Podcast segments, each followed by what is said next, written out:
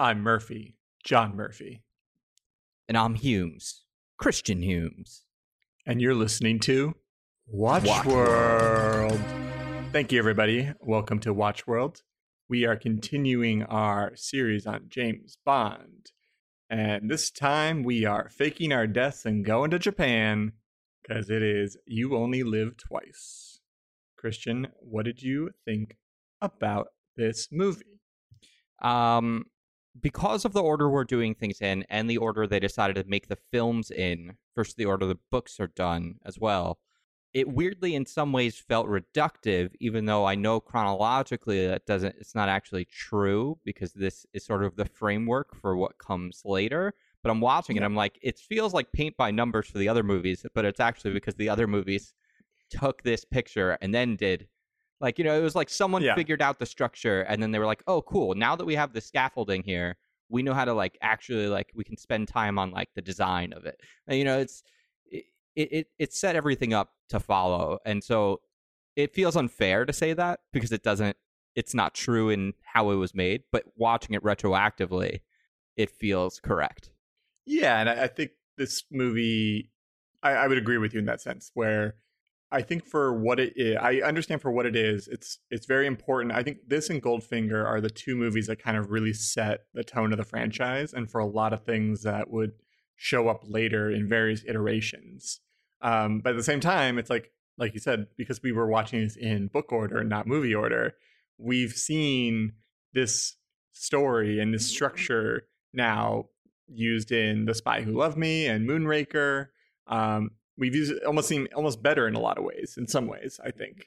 Um, I I do think though that this goes back to the idea that like, what if they did a full arc? They said the next Bond, we're going to pre-plan it. We're going to take all of these Spectre movies, and this should be a part of it because you know what's incredible about this one is technologically speaking, it's actually like the most plausible today. Like everything we saw in there is like very close to where we are at overall when it comes to like material science and engineering. Like we could build their cave system, we could build those rocket, like all of those things. I'm like, funnily enough, this one, as like outlandish as it must have been at the time, we are actually like at the point where if we showed this off, we'd be like, oh yeah, they could do that. That they're just like five or ten years out from this. Yeah, I know. I, they definitely do a lot of practical things, both in a within the movie and the ideas around the movie of what they're discovering here and it, this one actually deviates a lot from the book because, like we said, oh yeah, I, I don't know if you looked up what the story and what I, the story I went was. and read into it the second because because like I said, it, it, felt derivative, and I was like, I just want to see what happened in this, like how this got made. Yeah. And the first thing I noticed, which was a shock to me, was Roald Dahl wrote this movie. Yep. Yep. Which is incredible. Yeah, I was going to bring me. that up. Well, incredible. so yeah, so him and Fleming were good friends as authors and stuff, and so after Fleming passed away in 1964, you know, Roald Dahl, you know, kind of decided, oh, I will kind of, uh, you know, honor my friend and I will write the sure. screenplay to this yeah. movie, take one of his books. And then likewise, um, they took one of uh, Fleming's books, which was another book that was non James Bond. Uh, Fleming wrote Chitty Chitty Bang Bang. And that's Get what. Out of here. Fleming wrote Chitty Chitty Bang Bang? The original book. And then that was adapted into what the thing. And then I love uh, that. Broccoli produced that movie, and like Roald Dahl was involved and stuff. And that is awesome. Yeah, so like there was definitely so I remember seeing that title credit come up and seeing Roald Dahl. I'm like, oh, that's so strange. But then you're like, oh yeah, like yeah. they were good friends, and he. Which is interesting that he then decides to deviate so much from his good friend's book so much. Well, I, I think because they they because they went out of order, and you needed the setup of on Her Majesty's Secret Service for really a lot of the driving force of the book from You Only Live Twice. Because and since they decided to skip that, then it kind of you had to change a lot of things in it. You know, so I think that's kind of where um, the reason why it's so different. Well, what's interesting to me about all of it is I think it's a good movie for its time but this one I think suffers from like a lot of pacing issues. It felt a lot longer to me than it actually is. It turns out I thought there was like a solid, like I honestly thought you could probably cut twenty five percent of this film without losing any of the nuance or story behind it. I mean, yeah, no, no, I think I think they could have changed some things because I don't think you can cut anything because this movie's only an hour and 44 minutes long. So it's like, it's already pretty breezy, but like you said, it, it doesn't feel like that. I think because some of the stuff they focus on does make it a little slow and a little like aimless at times. Um, but yeah, I, I think that stems up to some issues with actually the production of the movie eh, also because this was the fifth movie that they were making at this point sean connery was kind of overdoing the mo- doing doing the role and kind of felt like he was even though he would come back later for for Yeah, for more movies. yes but at this point i think he he was like i think he was the biggest one of the biggest movie stars of the world at this time because of this role and so he kind of felt a little suffocated by it um and he wasn't getting paid enough I, I- he felt as well so i think Yeah. he was kind of it was a, and so this was where you really saw the the him kind of checking out quite a bit um, Yeah. uh, something i learned actually it's uh, also a reason why he was kind of pissed off during the making of this movie was by this time you know bond's huge there's an italian movie that got made called operation kid brother starring his younger brother neil connery and it's a, an Italian knockoff of James Bond. really And it has Bernard Lee's in it, uh, Lois Maxwell's in it, the guy who played Largo in Thunderball's in it. Like all these people are in it, like from Bond franchises. They must they pulled, and so I think it pissed him off that like he felt like it was just becoming too ridiculous and too big for itself. So I think he just kind of wanted to get out. And then also at the same time, I think this whole shoot in Japan, I think was really awful for him because apparently, you know, everywhere he went, it was like he was getting hounded by like basically their version of like TMZ reporters and just fans. Yeah. And like I think he just couldn't enjoy himself this movie, and I think that's why some things feel a little short here. Um, I also felt like all the stuff, and I don't know if this comes from like, look, I loved a lot of Roald Dahl's work growing up, but like there is like he grew up during a very uh racist era, and like you know he's a documented anti-Semite in in in a, in a number of ways. Um, but I mean, him and Ian Fleming probably then go well hand in hand together. yeah, for some stuff. and uh, I just felt like this movie more than I think honestly any other Bond except for that. Um, gosh, when he went to Jamaica. for Live and Let um, Die. Yeah, Dr. No. Yeah, live and let die. It. I can't think of any other time where they've really exotic, like exoticized a culture.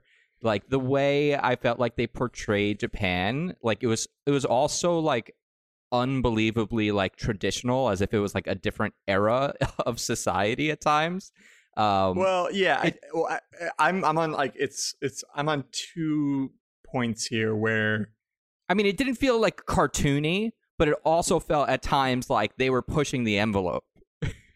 Yeah, I think it's almost like on one hand, I actually appreciate for this movie that's like 1967, like crafting an entire story that's like based in Japan and like, right. It's like 20 and a years after the war, you know? and actually like in a lot of the uh, like majority of the actors are Japanese. Yes. and like them really committing to that, which is actually I think pretty cool.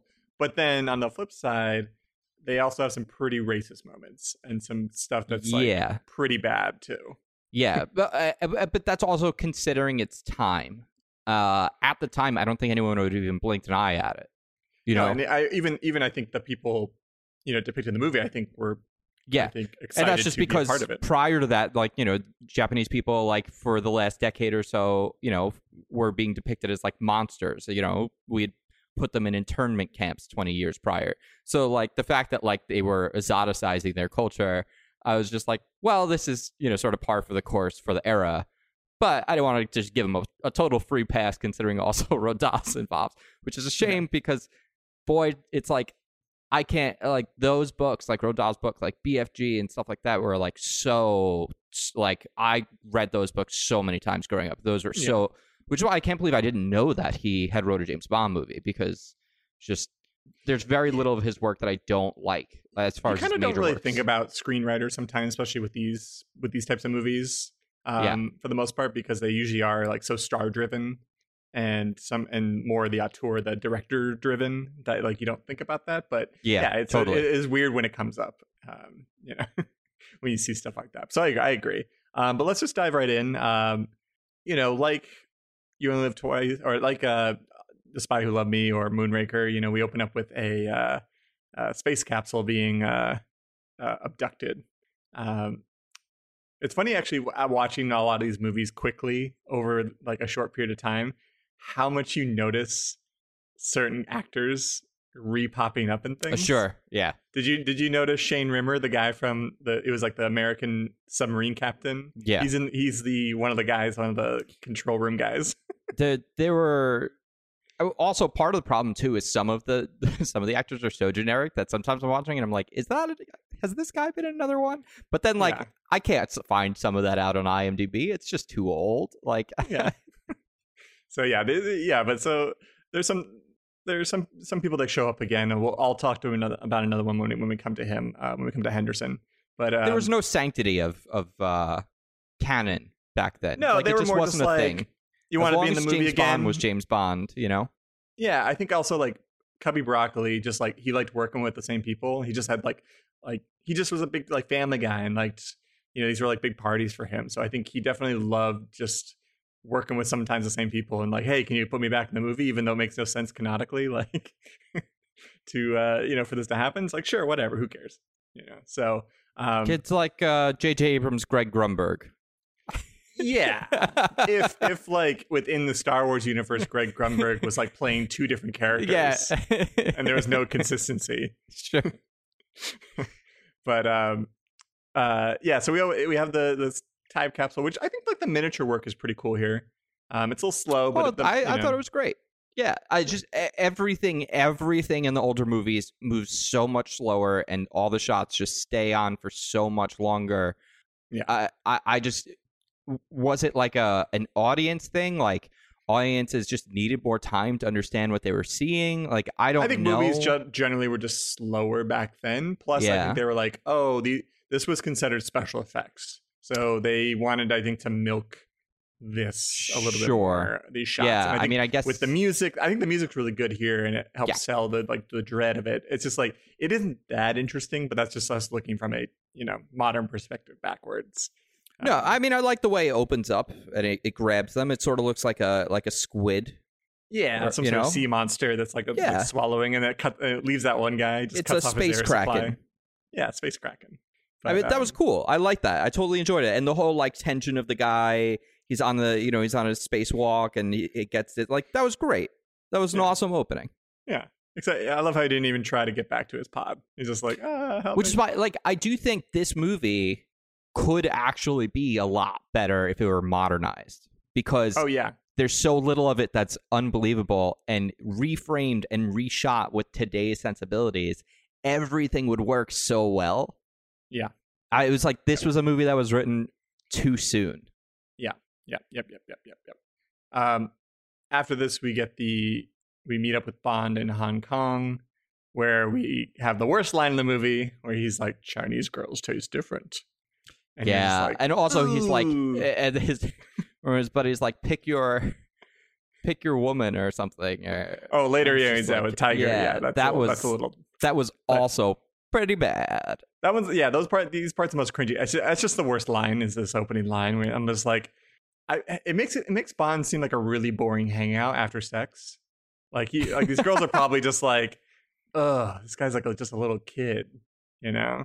Um, but anyway, so the girl basically presses a button. You get the Murphy bed that fly you know flies up, and he gets trapped in it. Two guys do you get come in, royalties from that uh, from a Murphy bed. Yeah, the family the, The family family trust. it's the Family trust. it's the family business Yeah, the family trust. We all get it. Me, You have- Eddie, you have the You patent know, to the technology you just license it out these days everybody's got it. So, um, but anyways, this is a deadly Murphy bed, which we're not involved with. yeah um, apparently the death. It's a bit like an. Iron Maiden in a way, like the way of. it traps you in, you know, suffocates you. It's like a I mean, it's, it's like a comfy uni- sarcophagus. It's a uni- unique way to kill somebody. Yeah. you know.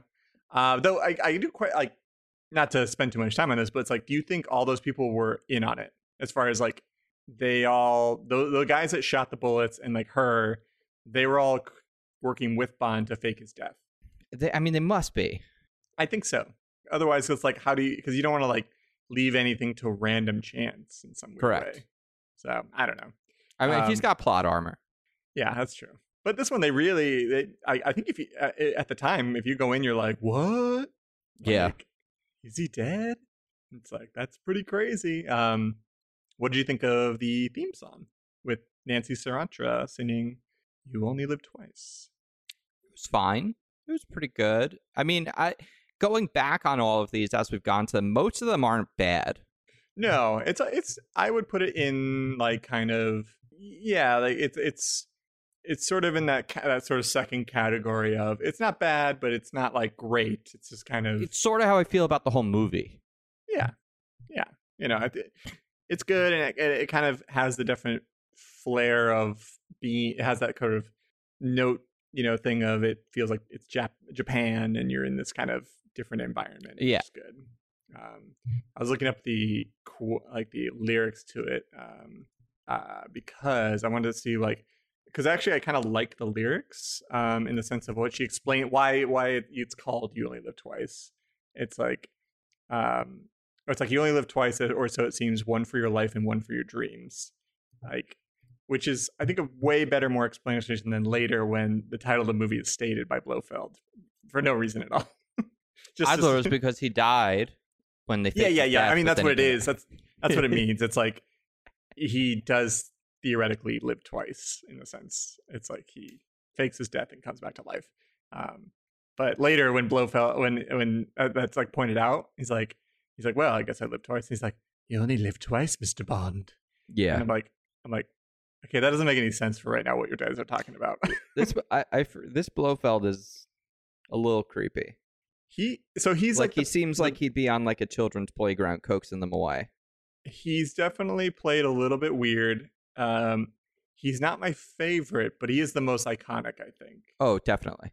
And but it's it's strange enough how little he's in this movie. Yep. It's he's not. They don't really cut to him But this all. is He's the only- first time they reveal him in the movies. But they've been teasing him now for Yes. basically f- like four movies prior or three Yeah. movies prior. And then and then it's like it's this Weasley bald guy yeah, with yeah with his cat. with this kitty Yeah. cat. That's who we're afraid of. It's like can't someone Yeah, just beat him up? Well, that's that's the thing about Blofeld. It's like he he's always in control, I guess, and that's why you don't want to mess with him. He's got like clones and stuff. Yeah. Um, so yeah, Bond's uh, little fake funeral, and then it feels weird that they drop him like in like the the Hong Kong harbor. I'm like, wouldn't you like take him further out to sea where it's like the the the water is not as shallow, Sure. like for a real like naval funeral? Because I feel like it's like he only went down maybe like More expensive to, to set that shot up, John. I know, I know, but it's just like you know, in real life, you wouldn't drop someone like 50 feet only down into the, into Ooh, the harbor. put you six feet in the ground. That's true. That's true. But like, eh, you know, you could wash up still on shore. Um, I like so this is like where they really start doing the, I guess the idea of M and Moneypenny are like working away. You know, Yeah. um, they're working on like uh, on the on the go. So they're on the submarine that they pick up Bond in, uh, which I like. I think this is the best Moneypenny Lois Maxwell's versions ever looked. I think I love her in a uniform. You know, all of them are in uniforms, which is I think pretty awesome. You know, you got Bond in his naval uniform, Moneypenny, and even M's in his like little navy white. John likes a man in a suit. I just like them when they're kind of being formal in some weird way. So every Yeah. now and then. That's not a tuxedo. No, I get that. So, but I just I do think this is the best Lois Maxwell has has looked, you know, so far in all her movies, which is great. Uh, famous Canadian Lois Maxwell.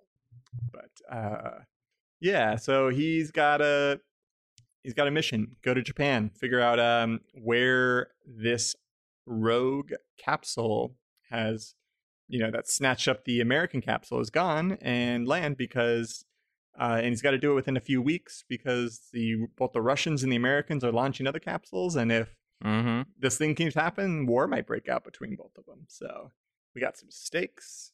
You know, we got World War is on the line. This is again very reminiscent of what happens. You know, in the last movie, um, gosh, I don't know why. Is it Spy Who Loved Me? Uh, because it was Russia and the U.S. Like they used both of their agents like conjointly. They also were like blaming each other at first. Like no one, you know, it was. I thought that was interesting. How it feels like there's some similarities between those two stories. Yeah, well, yeah, it's it's it's It- almost like It's like we're not actually enemies. We're there's other enemies for us to like fight together. yeah, which Fleming would never do because he was hated the Russians so much during his writing. I love like- I love that people take I I think this is personally, and I hope this is what happens with Harry Potter eventually. I think these creators who end up actually being terrible people, but they like make these incredible stories. Like I I think society just eventually takes it from them and then makes it what it always should have been instead. which is kind of what where Bond is pretty much. Yeah. And I think that's great. I think that's Like- amazing.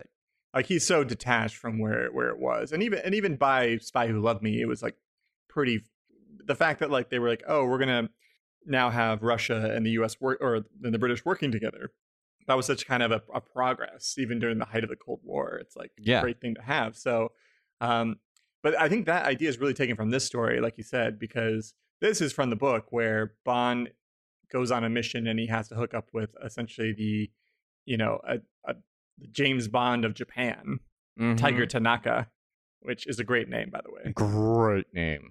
Tiger Tanaka. Tiger uppercut. Hello, Bond-san. Hi. Uh, Don't like do he that. kept- keeps like, well, he calls him Bond-san. He does.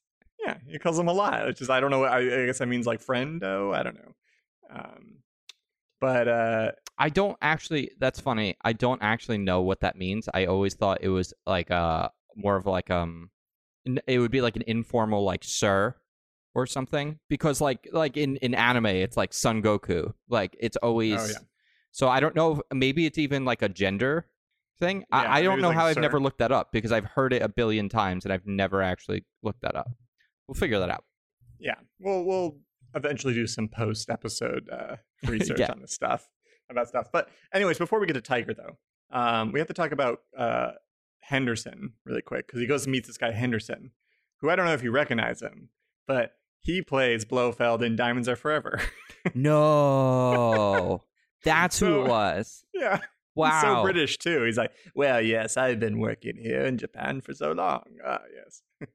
but he, he's he's got that accent. You're like, oh yeah, it's totally this guy. And it's so funny that they they would.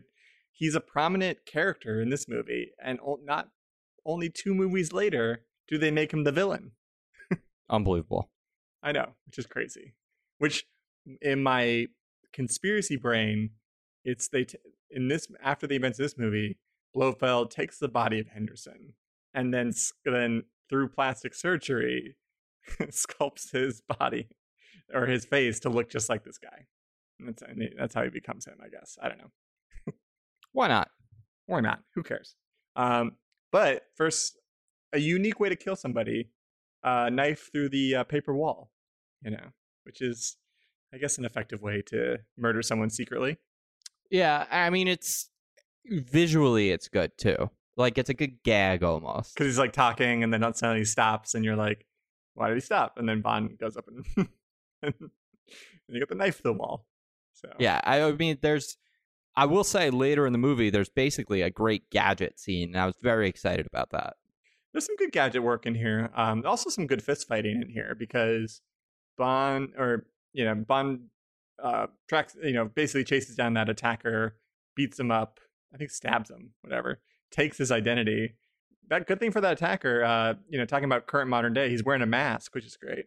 You know, he's being healthy uh, and socially, di- but Bond was not being socially distant and ends No, up taking his mask, which barely fits over his face and then impersonates him to get in the back of that car and it's driven to uh is it osato yeah osato chemicals Mhm. uh, and there's a great i love this uh this hand-to-hand combat fight he has with this like wrestler guy which is great. They're like using like couches as weapons. He- at one point a samurai sword comes out. Honestly, this is like probably one of the best action scenes in the movie because I think actually later when everything's so escalated, you just kind of get lost in the scene, and, and this was like maybe the highlight action sequence for me. i think so because uh, they also keep it really wide like Yeah. i think they, they i think they really liked this office space which it looks really cool and so they just wanted to keep it like a, as much of that you can see as possible so Yeah, I mean the old the older action scenes I don't generally like the way they're cut. Everything just feels slower and the choreography is not as good back then and but at the same time you at least like really can follow it. So when it was like sort of this one-on-one kind of thing, like it was a much smaller focused scene, it felt more dangerous than like when they just keep escalating the action. Uh, and then it just felt more like, okay, I just got to wait for this to resolve so that we could get back to the story. Yeah, and then it is funny though because so he knocks this guy out and puts him into this like little secret bar kind of room Mm-hmm. that's like next to the safe that he finds. Um, and then later, when he goes back to that office under a sort of different identity to talk, he's like worried they're gonna find the body in the bar, and I'm like, why did he assume that the body would still be there? like, wouldn't they assume like because the alarm was set off that like they probably would have like looked through the office and discovered this knocked out guy? that, that was really funny because he keeps like trying to stop her from like get going in there, and he's like, and then he opens up, he's like, oh, like it's empty, so which is weird. Um, yeah, uh, we meet Aki, one of two ladies that helps them during this uh, course of the movie. I like Aki; she's my favorite. I wish she didn't die. Uh, I wish she got to stay on to the end and help out Bond, but it is what it is. Um, but she takes him to Tiger, and this is where we meet Tiger. I like his little like slide trap into his seat. mm-hmm. It's a great. oh, I think this is a great introduction for a character. Yeah, I I mean it's funny to me that this is a character that we never see another iteration of Yeah, because it's a good character. I think the portrayal is good and it's a good name and it feels like one of those things that you think would have stuck in the Bond lore because like this is, it was just it's an interesting character. He's more unique than like the Blofeld clones in some ways. would have been would have been incredible if without any setup or payoff if he's somehow in like the Macau scene uh, and Skyfall, It'd like be sick. he like goes to see him there or something. Like It'd be awesome. yeah, and you're like without even like because it's like oh we didn't even introduce this guy, but he's like oh Tiger, how you doing?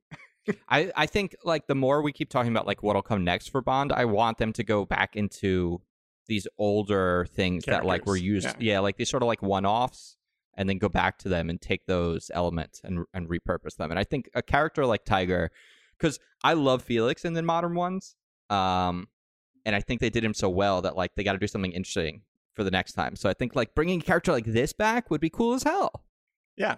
No, I think it's good. I think yeah, I think I like I like him because he's got a lot of cool gadgets. He's got a cool train that he travels by apparently.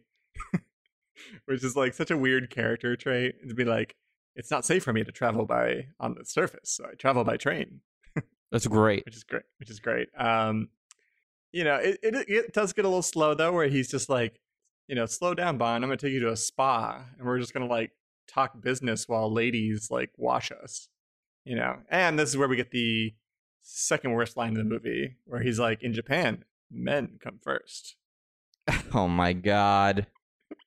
and then bond's like i could get used to this you're just like jesus bond come on.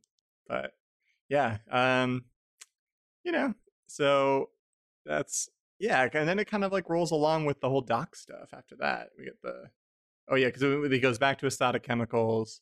That's where he gets the uh we meet both osato and Hel- uh, helga brandt i think is her name Yeah. number 11 um i love osato's like giant ass desk. That's a scanner. Hmm it's one of those uh you know airport you know little scanners that you can detect a, a gun with so Yeah. um i would be very if if you came and visited me and then i stood b- sat behind this desk in which you could barely see me and just my head you would be a little like huh what's going on there yeah. what's going on with this desk but you know again and that's something that like what like has been used quite a bit like the villain with the the cool gadget desk using it for yeah something he's you know he's in his fort it's his safe space like that's always the whole thing with bond typically is like he's going into like uncharted territory like he's always you know he he's always got to be offensive everyone else is like ready and waiting um which is i think what makes it good right yeah i think maybe that's actually why skyfall is so interesting is it's like bond Yeah. is being hunted instead it's like the opposite it's not something yeah, we see as much I've said this multiple times in the previous movies. I love when Bond's like on the run, Yeah, being hunted by the villain, and kind of out of his element a little bit. yeah, Um, you know, I like him when he's cool, but then it's fun to see him when he has to kind of think on his feet and is like doesn't have a gun or is running away. And that's right. we get. a- We get that a little bit here later because after he's meeting with Osato, essentially we have this car chase where he's chased by some goons with, and then him and Aki are getting away. Which that's a, I I love the car that they're driving. Apparently, they it was not a convertible, but uh, Connery was so big that he couldn't fit in it, so That's they made incredible. it a convertible. but That's um, incredible. yeah, this is where we get the helicopter. Tiger's helicopter comes in and magnets the uh, the pursuing car and just drops him into the ocean, which is great. You know, a cool gag. Always good to pick up a car and drop it somewhere. You know, um, then what was I gonna say? Uh, yeah. So and, and in that moment, um, you know, he tells them there's this ship that they're looking for. Uh, that's been in this harbor. Uh, and so they go to this dock to try to find it. Uh, I love all these like random dock worker guys that like just want to kill Bond Yeah, and with their weapons, and Bond just like indiscriminately shoots with his pistol. Yep. guys that have no weapons at all, or just have like chains or something. But um, I did like that one shot where it's like the big helicopter shot on the roof, and it's kind of like hangs on for a while, and he's just like fist fighting and trying to run away, and then does the I'm gonna jump on some boxes that clearly are stunt boxes, but uh, are supposed to be docking packages. you know, got to do that. Uh, not much to say there. Uh, then we get to the little Nellie, little Nellie, and our only Q scene. Oh yeah, which I think it's a solid Q scene, mostly because it pays off. Like we get, like I said, I love gadgets. I love Q. It's a huge part of me, like for what James Bond is, um, because it, it, you know, it, it's the element that gives him his superpower in many ways is his ability to use these things. Like in every Yeah. movie, his Batman tool set changes. You know, Yeah, and I, I do like the I do like little Nellie as a as a gadget as a little mini helicopter. Uh, it, it is funny how like this is the most I think upset Q is to show up. He like just Yeah. seems very upset to be here, which and he's dressed like he's on safari. So I like to imagine that he was actually on vacation, and then he got called in because Bond From, like, specifically requested him, and then now he's like pissed off that he had to like switch up his plans and bring little Nellie to Japan. and Which- so that's why he's a little angry. I think I I really like the sort of like pod helicopter, sort of like gyrocopter design.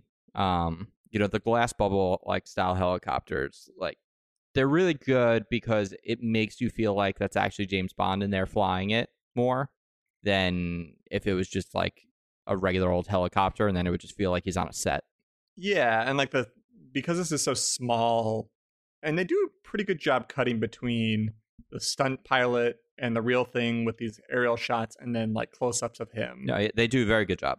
you know so um so yeah i think overall this scene is pretty good um uh, that like initial takeoff shot is like really cool actually when it like kind of lifts off in the air and you're like oh shit it works you're like it's great um and then he gets a dogfight with a couple of helicopters because he's investigating this island where the ship was and there's this volcano and they suspect this is where this rogue capsule is landing um what did you think about the giant volcano layer?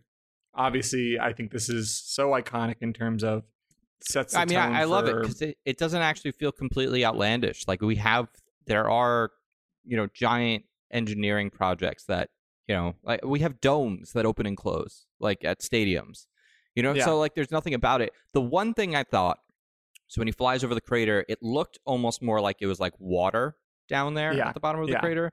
But then it's actually just hard, and I guess it's it's reflective, so it's meant to look like water.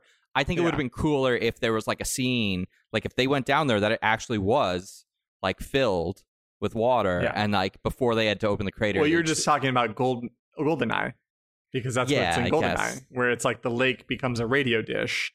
And they have to like filter out the water, and every time. And but that would be so awesome. Like that would Yeah. been great. That was like the one. That was the one piece it was missing. I think because it was kind of like I feel like it would stick out a little too much. But at the same time, I guess it didn't because it did look like it was water. Yeah, no, I I think um I I agree. I think I think it's really good. I think and also the interior set looks like it was all like built. It's not like there's like a much forced perspective or No, it was great. they're cheating. So like Yeah. when you get to the final battle stuff, all of it I think looks really cool because that like everything you see is real almost inside. Yeah, uh, the only problem I really have with the final battle stuff is that there's just too much of it and it goes on for too long. And then like I just start to like it just very similar to the submarine assault. Like after a little bit I was kind of like, "All right, let's just wrap this up. Let's get let's get going here. Let's Yeah, I could I could have used more, but I maybe more diverse in the action in terms of like maybe there should have been a part where just like samurai swords come out and everyone's just like Oh my god. a giant sword and then like mix that in with like rocket bullets being fired at people and But uh, I mean, I also say that it's like from today's sensibility, not from the time. From the time, I'm sure it was incredible. yeah. And like I think now it would be everything would be much more visualized out and Right. Planned and the whole stunt thing would necessarily be worked out ahead of time. Whereas like back then they probably had some shots, but they were more maybe kind of on the fly figuring out how they wanted their action sequences mean, to go. What I'll say is the one thing that they did really well for that whole action sequence is you can tell that they not only had a plan, like the like the strike team, but there was like a, a narrative flow to it where it was like the guys are going to come down after the action starts. Some of them are going to get shot. We're going to let one guy through. He's going to blow the whole wall. The rest of them are going to like it, you. It was clear that like it felt like there was really it wasn't just chaos. Yeah. Though it did like I did feel like the material made for that that that top didn't feel that strong.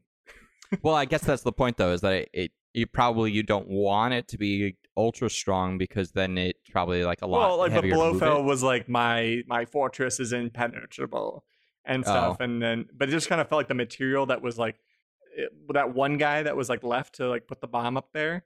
I was like, you could have just put the bomb on the top side of it, and it probably would have had the same effect. It seemed like there wasn't wasn't that thick a Yeah. coating, and that's just more of a a production point, not a story point. I'm sure like in the world of the story, it was like impenetrable from the outside or something, and right. they needed to go on the inside. But um, Yeah, it would have made more sense if he blew up the actual scaffolding. yeah, or like the motor that like and caused Yeah. it to jam so it couldn't close all the way or Yeah. something. Like if like Um, if they blew up the thing that like holds it up and you know part of it like slams down, all the people Yeah. start sliding in. Yeah, because it did look at one point they like it looked wet at the top of it. Yes, when they were kind of walking on, it, I was like, I was like, oh, is there was there actually water on there? That's what I was trying to determine. Maybe they hose it Yeah. down. Yeah, maybe. Or it's just like it's like a double dare uh, episode. You know? um, before I guess we spend too much more time on the go on on this finale stuff, I guess we should talk about the whole part where Bond becomes Japanese. Uh, So Bond goes Japanese, something only Scarlett Johansson almost dared to do since. yeah, I think so. This is from the book, but it is not really does not translate well. No. because a I think it, on a story level, I think it slows just slows down the movie. Like overall, like you're just kind of like, why does he need to infiltrate this island this way? You know, he's, he's James Bond. He doesn't need to like fully commit to this character to like gain access to this village to Correct. to exist in. So, um, and then two, he's like a six foot three Scottish man. Like you're not gonna blend in at all. And Nope. I feel like this is just Tiger Tanaka fucking with us all. Like he just wanted to. Tr- he's like, I got all this technology. Bond, do you want to? You should do that. You have to do this because I think he wanted to see if it would work. It I think it was a dare, honestly, by Tiger to himself.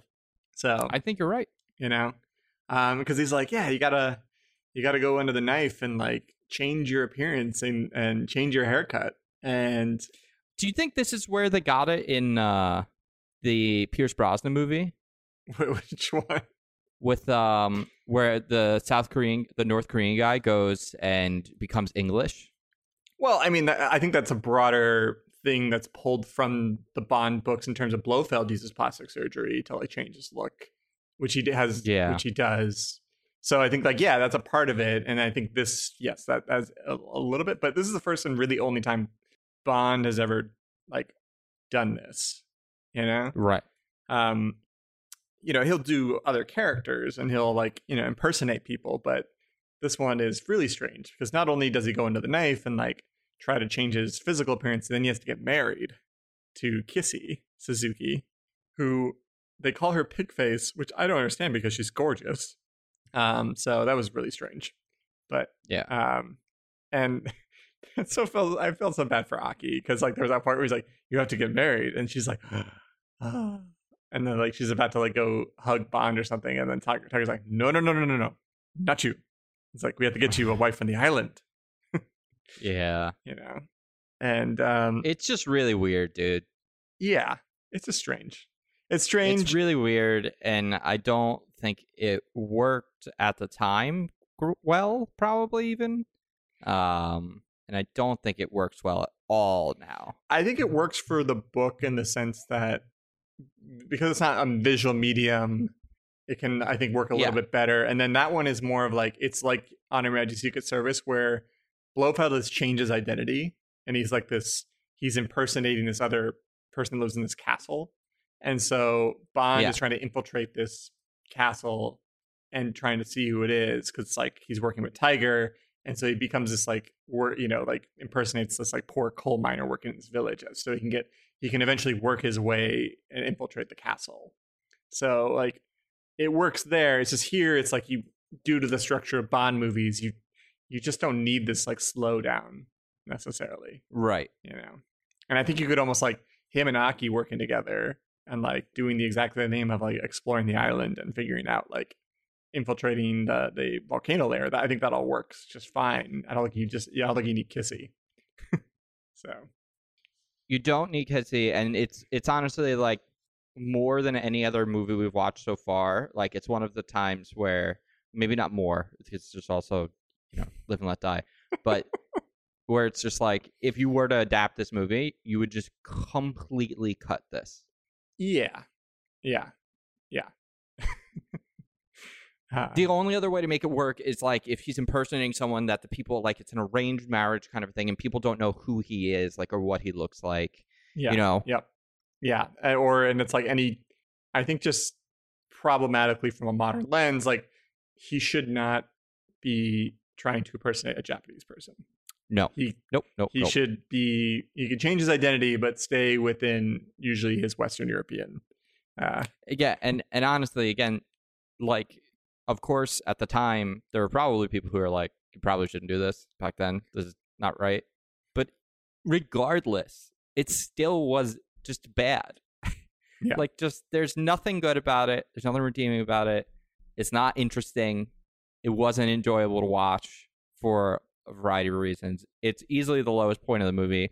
In fact if you were to cut this entire sequence out of the movie and just get him from point A to point B some other simple way here um, without having to deal with this, it I think would have actually made the movie feel faster and made it uh, more enjoyable to watch. Like that would probably be the easiest way to speed up this film is to just cut this. yeah. Yeah, definitely.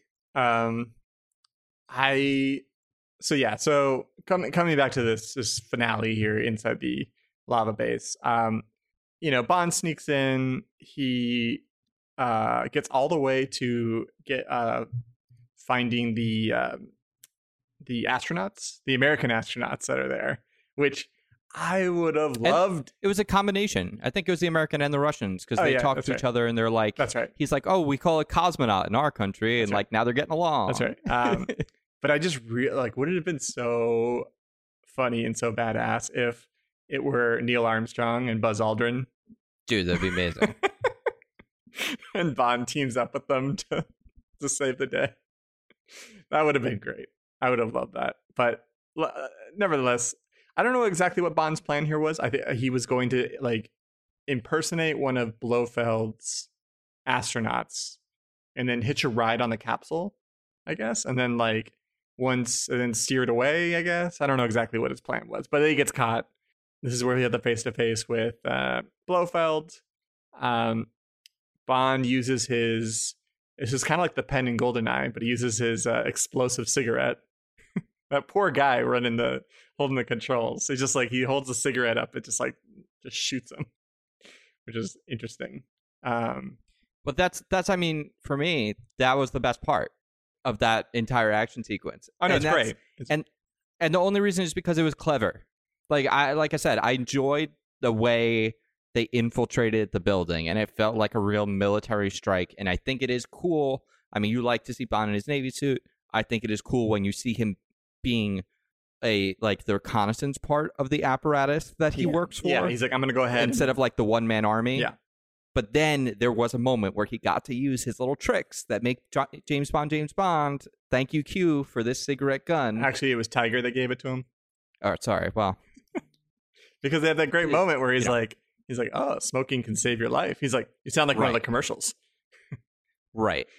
But which was, which is great for the time. You know? but the I mean more like the gadgets. Yeah, yeah, yeah. I'm just saying, let's let's give Tiger his credit. He's the one. Tiger. Tanaka. Um, but yeah, no, I, I just kind of felt bad for that guy manning the the controls because he's just kind of standing there, and then Oh yeah. he gets blasted with this cigarette rocket gun, and then like nobody does anything for a second, and like Bond races over there to hit the switch, and then he kind of fights people one on one before he's finally like apprehended, yes. which is funny. But I just thought like that by like four dudes with guns. yeah, which is like you would There's also like people at the control deck just like watching people try to fight him. Yeah, which I think like if if I was doing it, I would have aimed my cigarette gun at maybe one of the control people. A hundred percent. Like, Or aim it at the controls. yeah, to cause like chaos, and then you go and punch that big the guy in the red jumpsuit that you shot, and then like Yeah. turn on the controls. But like you know, it is what it is. Um, yeah. So a big battle. Um, I I sent you this video, but there's a moment when there's a big explosion in the control room, and the cat that Blofeld's holding. I don't know the cat's name, but in Austin Powers is Mr. Bigglesworth. But um, so I'm gonna call him Mr. Bigglesworth. But that cat Great. is flipping out and like just clawing on, and then Donald Pleasence is just holding on for dear life to keep that cat under control from not running away. Um, it's a great moment for if anyone goes back and watches it. Um, but you know, I think I like this final showdown between the two of them, where he's about to shoot him. And he's like, "Goodbye, Mister Bond," and then Tiger throws a uh, you know throwing star and just gets him right in the hand, which is really cool. But then he gets away on his little people mover machine, Yeah. which I thought was great. Uh, you know, um, yeah, and then the ex- so they stop the rocket from taking the the the, the next capsule, which I guess averts World War. Um, I did like how the you know they cut they cut to a few times, but the Americans that are like watching their probe or their capsule, and they're kind of they're getting their they're like tell our forces to prepare, you know, DefCon whatever one. When the capsule explodes, and then they're like report. It's like the the threat is gone. Good job, everybody. Is or like the, you know lower our forces. Good job, and they all kind of stand up like they're like, all right, let's go to the bar, everybody. Come on, like yeah. like not that like an attack almost just ha- successfully happened. Well, also, I this the the moment leading right up to that where he's trying to get to the failsafe button to stop everything, and Yeah. there's like seconds left. Felt very like Mission Impossible. Like I was expecting expecting to be like Mission accomplished. Yeah. Like when he did it. but there was no one around for him to t- say that to, so you couldn't Yeah. do it right now. But yeah, no. well, that doesn't that doesn't it doesn't stop Tom Cruise. Yeah, that's true. um, but yeah, no, I, I kind of felt the same way too. That in that moment of having to stop at the right time. Um, I didn't know there was a self destruct button on those things though. It's kind of a it's great. Gotta have one of those. gotta have a good fail safe. Um, but yeah, then the basically the you get some random stuff in here afterwards where you get the the fist fight between Bond and the big henchman, like Red Grant looking dude, where then he gets thrown into the piranha water, which was uh you know, I guess the problem is like they weren't that that guy was never really set up or didn't really do yeah, I mean, he went out like number eleven. yeah, Same way, actually, literally. Um, Yeah. Which, by the way, number 11, her plan earlier to kill Bond, very strange. I'm going to take Bond up in this plane. Oh my god. And then I'm going to, like, use a weird plyboard to like hold him down. Well, the first time though is like she just sends the goons to shoot him in the car. yeah, Which, like, by the way, that dude had his gun out and on bond for he like, him dead to 30 rights. seconds. Yeah, he had him like, Like, right there. I don't understand how. And this is like the problem I have with some of these older movies. It's like they telegraph everything for so long that I'm like, am I supposed to believe that this is actually taking place in like two seconds? Because it's almost like a thirty. Yeah, they don't know how to shoot some action sequences. Like you could do it where I'm like, how is he not shooting? if they're just gonna do it in the middle of the daylight, like, like, in front of the do it. building. Like if they're gonna do it here Yeah. and not wait until he's off property. then what is he waiting for? Yeah. just go. Yeah, like they could have done it where like Aki like maneuvers her car like perfectly, like at the right time to like deflect the bullets or whatever, or like there's something like that. But yeah, it's like they almost like They could have also had like pedestrians and stuff walking in front, Yeah. so like he was ready and like the shot wasn't clear. yeah. But it was like he had. It seems like they just kind of wing they wing that scene a little It. bit and didn't really think about how they were going to do it. So Yeah. yeah, but anyways, that and the airplane are a little bit strange, you know, things to kill. Um, and then she obviously gets piranha'd, and then uh, you know, the big muscular guy at the end gets piranha'd too. But um, yeah, so I didn't really think too much of that guy. But I guess uh, if you're Blofeld, you get you just have to have have a big henchman like that, you know, for whatever Mm. reason. Um, hmm yeah, and then the destruction of the bla- secret volcano base actually causes the volcano to become active, which you know, I guess good for Bond. You know, So well, that was that was the thing about this was when when they first went down to the volcano base, they actually have little like um geological vents where it Yeah. looks like like steam and like sulfur coming out. yeah, And I was like, oh, that's clever of them to make it look like this is real and it's like active still. yeah, And I was like, I mean, it can't be because how could they build their base in there? It would yeah. that would be, it'd be it'd be very dangerous. To my surprise, John, I was very wrong.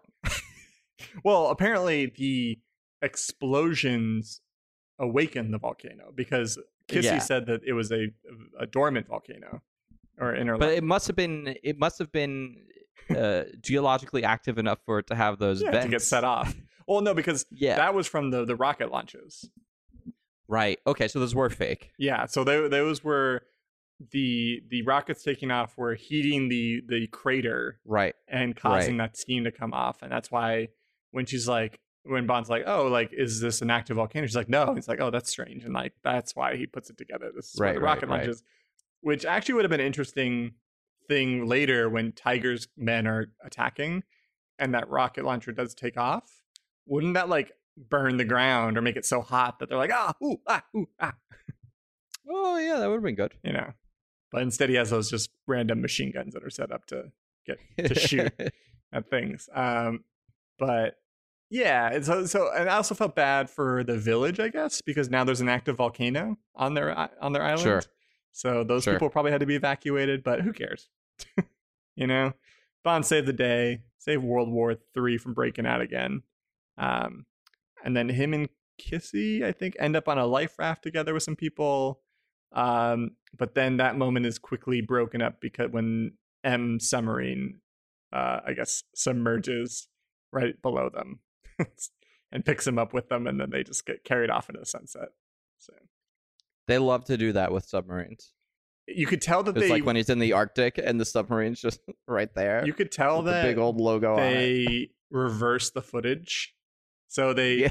they had the it the the they put the raft on the on a on a, a surface submarine, and then they had the submarine Yeah. dive, and then they just reverse the footage to have it come back up again because you're like, yeah. I mean, how else are you doing that back then? You know? I mean, yes, it's probably dangerous to try to do that like naturally. Yeah. To get it right. So um but yeah, I just kind of noticed I was like, why does the waves look weird? Like why is that water like I'm like, oh, they're doing it backwards. Okay. Um I see. but yeah, that's you know, there there is some sort of weird I don't know if it's a sex joke at the end, but something between M and, and Moneypenny, something about a dinghy. Um yeah. Checking a dinghy, but I don't even really it wasn't that clear. But uh anyways, that kind of sums up the end of this movie that movie. It was fine. It's- like you know. it, it has parts that like whether they're problematic or not should just be cut. Uh, it's just too long. It's a little too slow paced. They just needed something else to drive it. Maybe if they'd set that dude up, the goon, a little bit better. Um, thinking of something with him, but Yeah, I think overall it's not my favorite Connery. Um, but it sets the table for everything that comes after. Yeah. So yeah, and th- this is the last Connery we'll be watching. wow. we've now Wait, done- but what about the one he did with uh the non-Eon? Well, I guess if we want to watch that, we're technically doing only the Eon stuff. So, Oh, okay. like, technically, so technically, this is our last one, unless we do. Well, we'll see. Because I mean, the other Bond movie might not come out this year. So if that's the case, maybe we'll end up doing those too. Yeah, that's true. I mean, it's just just for interest's sake. Maybe we'll we'll, we'll do, we'll do that well. one and Operation Kid Brother, the Italian knockoff. I I want to. I do want to see that actually. Yeah, so that'll be a thing. But uh, yeah, so that you know, I think I think it's I think for people that love Bond, obviously, like this is one I think you have to watch just from because it's so iconic. But as far as for us, or for me at least, it's not not top five necessarily. You know, maybe like in the it's kind of the middle of the pack for me. I like it better than some of the other Bonds we've watched that I didn't really enjoy. But yeah, I I'd say so far it's in our like the bottom five of what we've watched. That doesn't mean it's bad, but of what we've watched, it's in the bottom five for me. Definitely, uh, yeah, no, I, I would agree with that. Um, but yeah, I haven't really. I don't think we've watched one that I said that I really felt like I didn't like yet, though. No, I think all of them have the thing. something about them that makes them cool or interesting or special in some way. Um, and then some of them also have like some stuff that's like makes you cringe and makes you I mean, al- almost all of them have something that makes you cringe. almost, not necessarily, but a lot of them. yeah Newer ones, not as bad. yeah. So the next one that we will be watching on our next mission, um, we are going to 1975 for I think this might be Roger. Oh no, it won't be Roger Moore's last movie. It'll be the second one to last one I think we watch, which is The Man with the Golden Gun. I'm very excited for this. Never seen it, but honestly, after seeing all the Sean Connery stuff, I think I might like Roger Moore better as James Bond. Yes, this one will definitely be. This is more like Live and Let Die. It'll be it's Okay. it'll be a little bit weird. There'll be some weird stuff in it. Um, so definitely be prepared. Um, That's just good to hear. but you know, I think this will take us back to a little bit of the uh, GoldenEye game with the golden gun. You know. I'm excited for that. So. For that alone, I'm excited. So. Anyways, uh, yeah. So we will see you next time.